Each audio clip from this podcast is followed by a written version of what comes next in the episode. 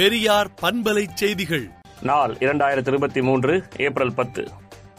தமிழ்நாடு சட்டமன்றத்தின் தீர்மானத்தை வரவேற்கிறோம் பாராட்டுகிறோம் என்றும் இனி மக்கள் மன்றத்தை எங்கும் சந்திக்க வேண்டியதை தவிர்க்க இயலாத அடுத்த கட்ட நடவடிக்கையாகும் என்றும் ஆளுநர் திருந்தினால் ஜனநாயகம் மக்களாட்சி காப்பாற்றப்படக்கூடும் என்றும் திராவிடர் கழக தலைவர் கி. வீரமணி அறிக்கை விடுத்துள்ளார். தமிழக கவர்னருக்கு மத்திய அரசு உரிய அறிவுரைகளை வழங்க இன்று சட்டப்பேரவையில் தனி தீர்மானம் கொண்டுவரப்பட்டது. சென்னை மெரினா கடற்கரையில் சென்னை பெருநகரின் மூன்றாம் பெருந்திட்டம் தொடர்பாக கையேடு வழங்கி அமைச்சர் சேகர் பாபு விழிப்புணர்வு ஏற்படுத்தினார். பற்களை பிடிக்க விவகாரத்தில் அம்பா சமுதிரத்தில் விசாரணை அதிகாரி அமுதா இன்று விசாரணை தொடங்கினார். ராஜ்பவனை கவர்னர் ஆர் என் ரவி அரசியல் பவனாக மாற்றி வருகிறார் என்று முதலமைச்சர் மு க ஸ்டாலின் தெரிவித்துள்ளார். ஓபிஎஸ்ஐ எதிர்க்கட்சி துணைத் தலைவர் பொறுப்பிலிருந்து நீக்க கோரி சட்டப்பேரவையில் அதிமுகவினர் அமளியில் ஈடுபட்டனர் மேலும் வெளிநடப்பு செய்தனர். சென்னையில் ஆறு முதல் ஒன்பதாம் வகுப்பு முழு ஆண்டு தேர்வு வரும் பதினெட்டாம் தேதி முதல் நடைபெறும் என அறிவிக்கப்பட்டுள்ளது. புதிய கொரோனா வைரஸ் பாதிப்பு வீரியமாக இல்லை என்று அமைச்சர் மா. சுப்பிரமணியன் தெரிவித்துள்ளார். தமிழக அரசின் ஆன்லைன் சூதாட்ட தடை சட்ட மசோதாவுக்கு கவர்னர் ஆர். என். ரவி ஒப்புதல் அளித்துள்ளார். தமிழக மக்கள் விரும்பாத எந்த ஒரு திட்டத்தையும் டெல்டாவில் மட்டுமல்ல தமிழகத்தின் எந்த பகுதியிலும் மத்திய மாநில அரசுகள் அமல்படுத்தக்கூடாது என்று டிடிவி தினகரன் தெரிவித்துள்ளார்.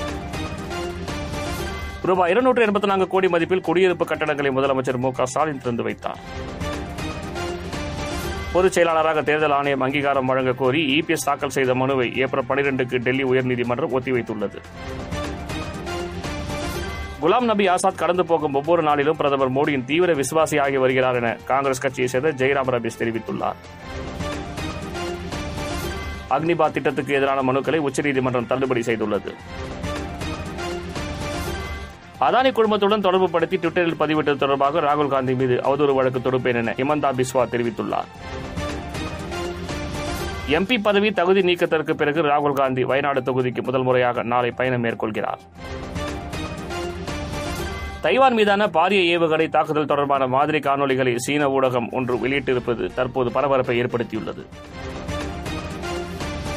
உக்ரைன் வெளியுறவுத்துறை அமைச்சர் எமின் தபரோவா இன்று இந்தியா வருகிறார்.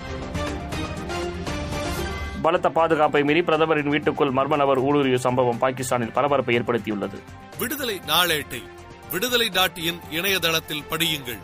பெரியார் பண்பலை செய்திகளை நாள்தோறும் உங்கள் செல்பேசியிலேயே கேட்பதற்கு எட்டு ஒன்று இரண்டு நான்கு ஒன்று ஐந்து இரண்டு இரண்டு இரண்டு இரண்டு என்ற எண்ணுக்கு பெரியார் எஃப்எம் நியூஸ் என்று வாட்ஸ்அப் மூலம் செய்தி அனுப்புங்கள்.